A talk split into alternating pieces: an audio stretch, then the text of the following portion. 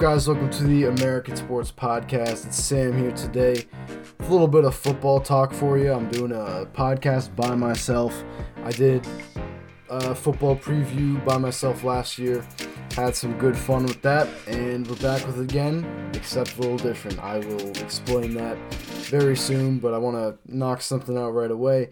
We switched the podcast over to Anchor, a service made by Spotify, which you know it's it's much more user friendly for us podcasters than SoundCloud was because it's free first of all, and monetization is also much easier. So check them out. I believe there will be an anchor ad probably in the middle of this. Some somewhere in this podcast there will be an anchor ad and that is just because we made the switch and we're very happy about that. So so that means the podcast will be on Anchor itself. It will also be on Spotify as it always was and same with Apple Podcasts as well as a ton of other smaller platforms that I'm very happy very happy to have the American Sports Podcast on. So, without further ado, let me explain my podcast NFL preview. we're going division by division and we're breaking down rosters pretty much and I mean, given our record predictions, breaking down rosters, basically going over each team in full because I don't I, I at first I wanted to do one big one for all the teams and I realized that you know, I wouldn't be able to fit it into a reasonable amount of time. So I wanted to divide it into each division, and we're starting off with the AFC East today. And for each team, this I expect this to be about 20 minutes. By the way, we'll see how long it is. Um, we're gonna do basically a full breakdown of of each team. We're sacrificing one big podcast for a bunch of littler ones so we can go very in depth with you guys. And I don't even have notes in front of me, man. This is this is all off the cusp. Uh, I'm to display my football knowledge right here. All I have in front of me is my record predictions for each team. Uh, I may be maybe referencing Ourlads for depth charts a little bit, maybe for specific numbers. I don't know, but we'll see, and we'll get right into it. So we've got the AFC East today. That's our first division. We're just going to go down the AFC and then down the NFC. And then I'm going to do one big podcast with the boys with our playoff predictions and other hot topics. So, got the AFC East, and we're going to go bottom to top. And I've got the New York Jets finishing last in the division. And by the way, I would like to go over each part of the team. I'll give my record prediction, uh, their seed, and stuff like that. Going over their roster a little bit maybe some fantasy talk after that, and some draft talk, 2021 draft talk after that a little bit, you know, or 2021 off season maybe. So it's going to be a good time for sure. And we're starting off with the Jets because I have them finishing last in the AFC East at 3 and 13, also known as the 15th uh, seed in the AFC. And I use playoffpredictors.com for my predictions and it just makes it easier because it gives you each game, each and every game from the NFL season, and you pick the winner of each game. So these are actual possible standings predictions. In years past, you know, I just write them up. Probably impossible. And then, you know, probably the entirety of the standings could be impossible. But this is entirely possible, what I'm presenting to you right now. So, I recommend Playoff Predictors. It's not sponsored or anything, but I do recommend. So, I have the Jets finishing last, 3 and 13, 15th seed.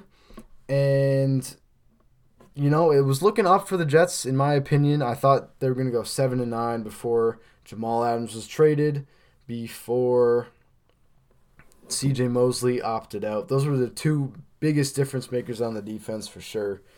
Both gone. Even though Mosley didn't play last year, it's still such a blow. And I thought Sam Darnold would have a better chance to succeed since he went seven and six last year when he started. I thought we could expect a seven and nine season. I'm not thinking that anymore after the Seahawks trade and after Mosley gone. I mean, I just think the energy in that locker room won't be too great with Adam Gase. I don't think there's a lot of respect there, and I think he's probably going to be out after this season. Honestly, I mean Looks like they hired the wrong guy from the get go. At least they have a very good young GM in Joe Douglas, though, who's who made a nice Jamal Adams trade, had a nice 2020 draft. Let's get into their roster a little bit.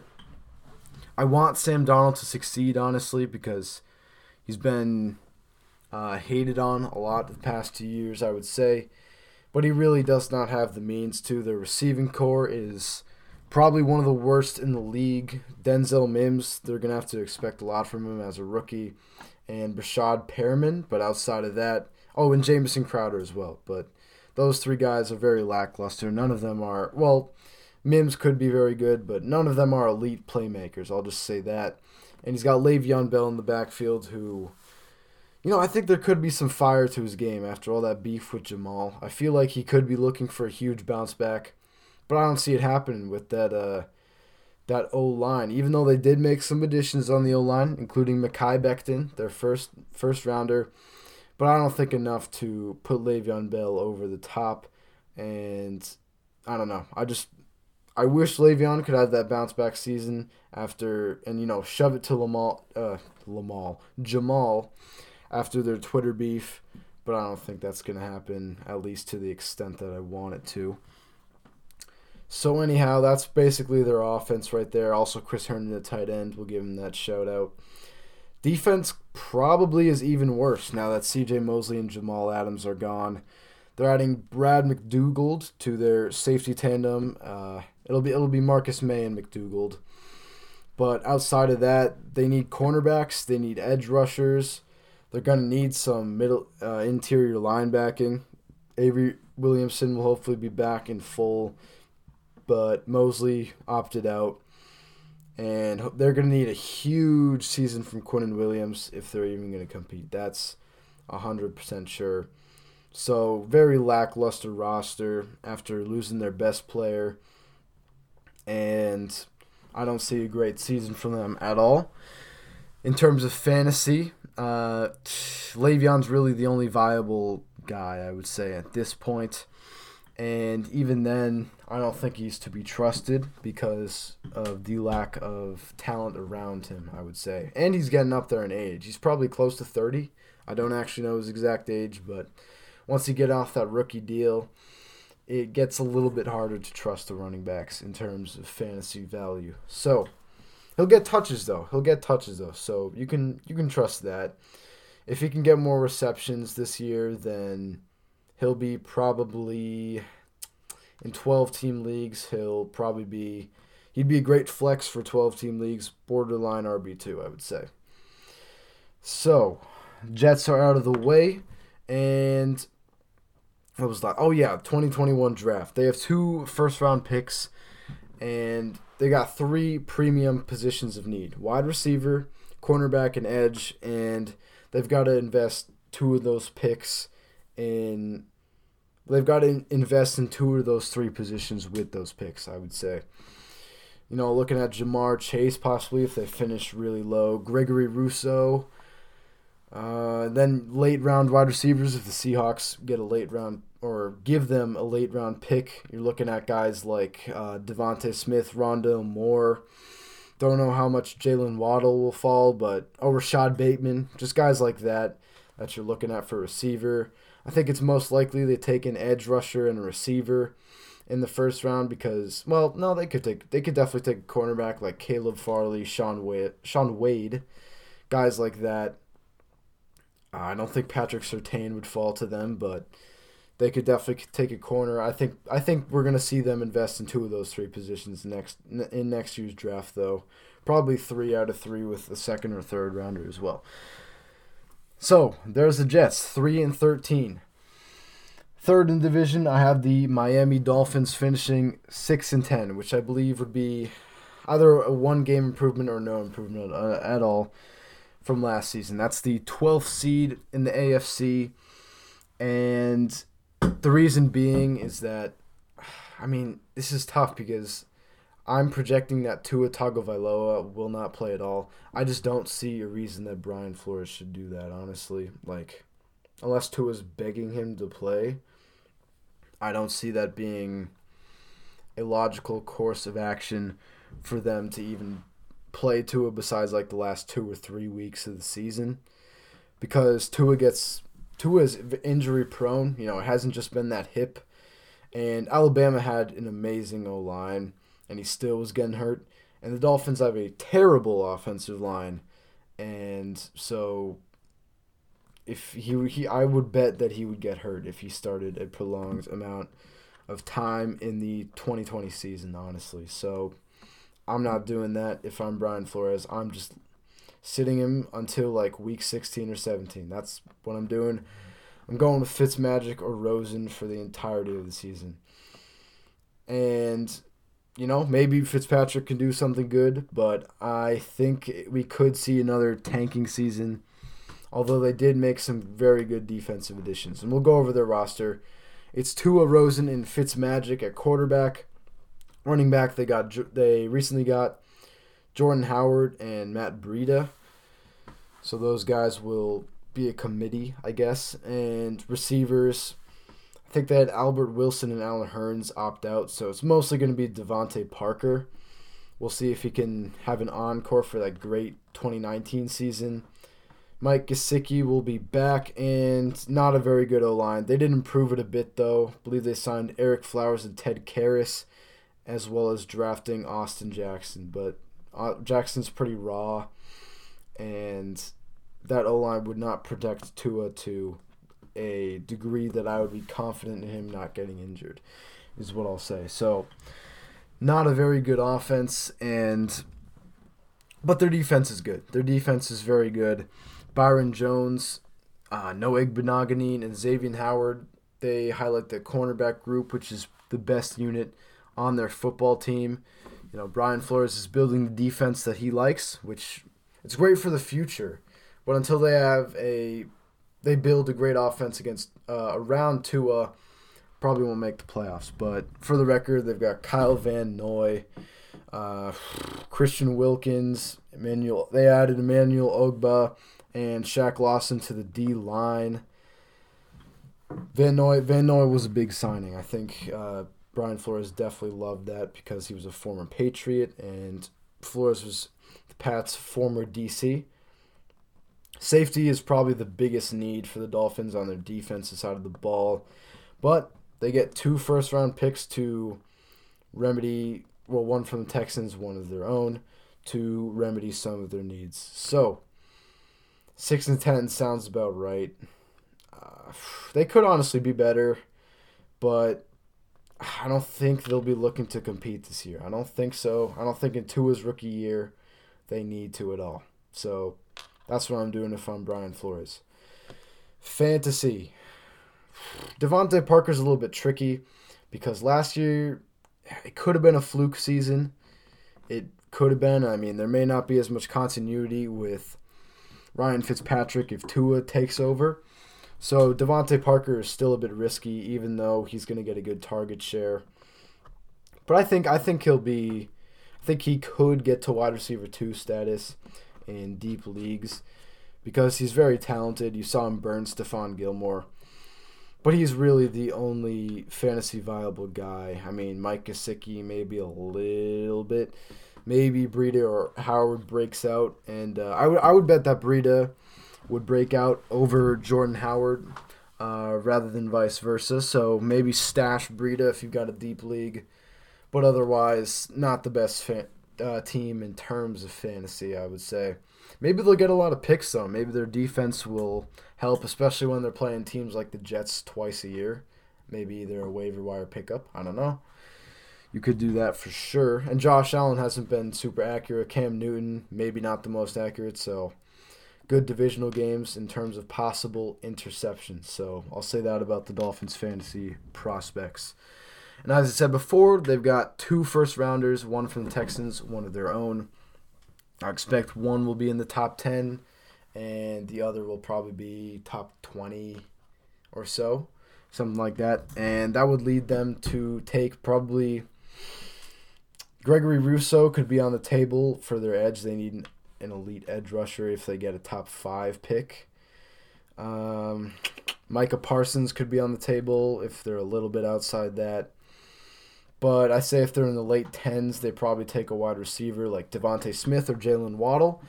They would have continuity with Tua Tagovailoa from Alabama. That would be that would be great because DeVonta Smith was actually the guy who caught Tua's famous pass or famous game-winning pass against Georgia in the national championship. So that would be pretty cool. And the, eh, with their next pick, they could obviously take a wide receiver if they went defense first one, but always looking for O linemen. I would say is what they're going to need to do to protect Tua. And so yeah, I think I, I have them going six and ten.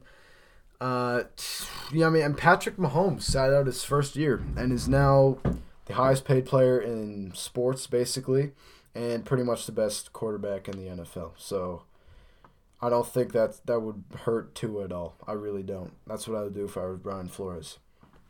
So anyhow, I've got the New England Patriots finishing second in the division, also at six and ten. I don't know why the Pats won that tiebreaker, but they did. They're the eleventh seed in the AFC, and I actually had the faith in some. I had some faith in the Patriots going like eight and eight, nine and seven, maybe even in the ten wins before they had all those opt outs. Those opt outs killed them. I thought Cam could take them possibly to the playoffs, and then the opt outs just killed my uh, faith in them. Even though I'm a Patriots fan, I just. Those opt outs really killed us, and that sucks because Dont'a Hightower is crucial to our team. Patrick Chung, also very crucial.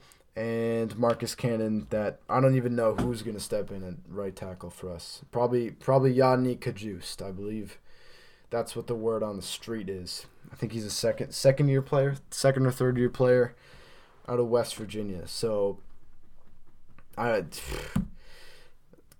I'll just go over their roster now, honestly, because it upsets me just talking about all those opt outs. But um, Cam Newton is the new face of the franchise.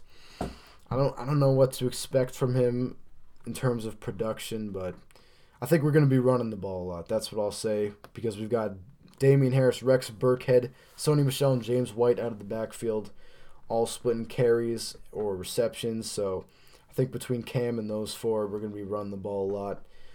And then when we pass it, it'll probably be to Julian Edelman. Hopefully to last year's first rounder, N'Keal Harry, Jakobi Meyers, and the guy we traded for, Mohamed Sanu. The O line should have been one of the best in the league, and then Marcus Cannon just decided to opt out. But we still have one of the best interior O lines in the league, being Joe Thuney, Shaq Mason, and David Andrews. Hopefully, Andrews can return to form after he missed all of last year. But that's that's probably about as good of interior O line that you'll find in the league, pretty much. And left tackle Isaiah Wynn is also very good. Tight ends, hopefully Devin Asiasi and Dalton Keene can uh, do well in their rookie years. Hopefully one of them can break out. Uh, but on defense, I'm actually very worried about the defense, even though we were one of the best defenses last year. Our secondary is still good. Stephon Gilmore, J.C. Jackson, Jonathan Jones, Jason McCourty are cornerbacks. And the loss of Patrick Chung hurts, but hopefully Kyle Dugger, our, our early second round pick, can step in uh, in that role along with Devin McCourty, who will be our free safety. And the front seven is what I'm worried about because we lost Kyle Van Noy, Jamie Collins, Danny Shelton, and Elandon Roberts too. And Dont'a Hightower opts out. So we are paper thin at linebacker. Ja'Whaun Bentley, young guy, and our rookies Josh Uche and Anthony Jennings better step up. And we're also paper thin on the D line, even though we signed Beau Allen. Hopefully, Chase Winovich can be something special off the edge. But I think teams will probably decimate us on the ground. I mean, as Derrick Henry already did in the wild card last year, which that's my fear. So unfortunately, I had to put my Patriots at six and ten. Um, you know, maybe Bill will turn the ship. Well, not turn the ship around. Keep the ship going with Cam Newton and hopefully I would love to see us make playoffs. I hope I'm dead wrong here. I hope I'm dead wrong for the record. So in terms of fantasy, I don't think you can trust one of our running backs. Maybe James White in PPR is your best bet because of all the receptions he gets out of the backfield. Cam Newton's used to throwing to running backs with Christian McCaffrey in Carolina. So I do like James White a bit. Cam Newton, uh, it's a bit unsure what his fantasy value can be, as we haven't seen Bill scheme for an actual running quarterback ever. We have never seen that because Tom Brady was incapable of doing that in his 20 years as a Patriot, even though we loved him and still love him because he's still he's still my goat, of course. But I don't know what that means for Cam, honestly. So you can I would I would stash him as a QB two if you're in a deep league, but otherwise, and then watch him on the waivers as well. Watch him there. And receivers, Julian Edelman has been getting in work with Cam, so I like Julian Edelman's floor. Well, actually, his floor isn't super stable with a new quarterback, but I do like his ceiling for sure. Even though he's in his 30s, I do like his ceiling. And outside of that, I don't think any of our receivers will be super viable unless N'Keal Harry can establish himself as a true red zone beast. We'll see. We'll see there. Um, and our the Pats defense in your fantasy league will generate picks, so definitely definitely worth a selection in your draft, I would say. And then in terms of our draft, we could end up drafting a new signal caller next year if we get a high pick. That's possible. We could also draft a new wide receiver, draft a linebacker or D lineman. So plenty of options that we'll have in next year's draft. Hopefully Bill gets it right. So yeah, six and ten for my New England Patriots. It hurts, but it is what it is. Finally, finishing first in the AFC East, we got the Buffalo Bills at nine and seven. They had a really easy schedule last year, went about ten, I think ten and six, and made the playoffs for the first time in a while, probably. But Sean McDermott is a very good coach, and they're a good team. Harder schedule, so I had them finishing one game worse, but in a weak AFC East, they should at least make the playoffs, and they've got a good chance to win the division, I would say. So, anyhow, their offense featured by Josh Allen, who has ran the ball very well as a quarterback in the NFL, and if he can get elite accuracy, which I'm, which it looks like he's been working on, I think he's self-aware, as Brandon Beane has stated. Uh, he could be elite for sure. Running backs, Devin Singletary is joined by rookie Zach Moss, who will eat up some uh, some red zone touches, but uh, Singletary should be the lead back. They add Stefon Diggs to a receiving core of John Brown and Cole Beasley, so Brown and Diggs will stretch the field. Beasley will be in the slot, but I think they'll probably use Diggs for more than just stretching the field like he did with the Vikings. Uh, and he, he could be very good this year, I would say. Tight end, they have Dawson Knox and Tyler Kroft, I believe. And their O line is pretty good. They recently extended D- left tackle Dion Dawkins. They re-signed or they signed Mitch Morse either this I think probably last offseason, but overall solid offense. Their defense is probably better though. On the D line, they've got second year player Ed Oliver, who I think will be an absolute beast. Edge is probably their biggest need right now. But they've got linebackers to make up for it in Matt Milano and young stud Tremaine Edmunds. And then their secondary is probably the secondary is very good as well. Tre'Davious White, one of the best cornerbacks in the league. They signed Josh Norman, Levi Wallace there as well, and a great safety tandem in Jordan Poyer and Micah Hyde. So they're difference makers, I think Ed Oliver will be. Tremaine Edmunds, great young player. Tre'Davious White, great young player. Micah Hyde, great young vet, uh, not young veteran, uh, great veteran for that defense. So they've drafted very well with Tremaine, Tre'Davious, and Ed Oliver. Those were all first round picks, so they've done a nice job with that defense for sure. Kudos to Brandon Beane and Sean McDermott and Sean McDermott for drafting well. So in terms of fantasy, I think Josh Allen could be a very good fantasy QB because he gets all those running rushing touchdowns and if he passes for more yards and is more accurate with Stefon Diggs there, I think he'll be very probably a top 10 fantasy quarterback at least. Running the ball, Singletary should have been a breakaway candidate or a, a big sleeper candidate, and then they drafted Zach Moss, who could steal some red zone touches, but I still think Singletary will be a nice sleeper. Pro- could definitely rush for a thousand yards, probably get like five touchdowns or so, five to seven, I would say, with Zach Moss there. And then Stefon Diggs, I think, could be very good for fantasy. You know, it's kind of high risk, high reward. Really depends on how they use him, and also depends on Josh Allen's arm. Outside of that, not the best. The Bills' defense could be a nice pickup, though. Um, but we don't really focus on the defense too much in fantasy, do we? And for their draft, they should take either an edge player or a cornerback with likely a late first or mid to late first round pick in the 2021 draft. Could be a guy like Caleb Farley, could be a guy like Paulson Adebo, could be a guy like Tyson Campbell, or an edge guy like Quincy Roche, Aidan Hutchinson, somebody like that. Look them up if you're a Bills fan. And I have them finishing 9 and 7. That would be the fourth seed making the playoffs and winning the AFC East. So, that just about wraps up this nice NFL preview pod. Took 25 minutes, so or probably more than that now, but showing up as 25 on my screen right now. So yeah, I think I made the right decision to split up this uh, NFL preview into divisions because we took all the time we needed, and I'm glad for that. So, as always, follow this. Uh, you know, get us going on Anchor and all that kind of thing on Spotify, on Apple Podcasts. Leave a review on Apple Podcasts; those help.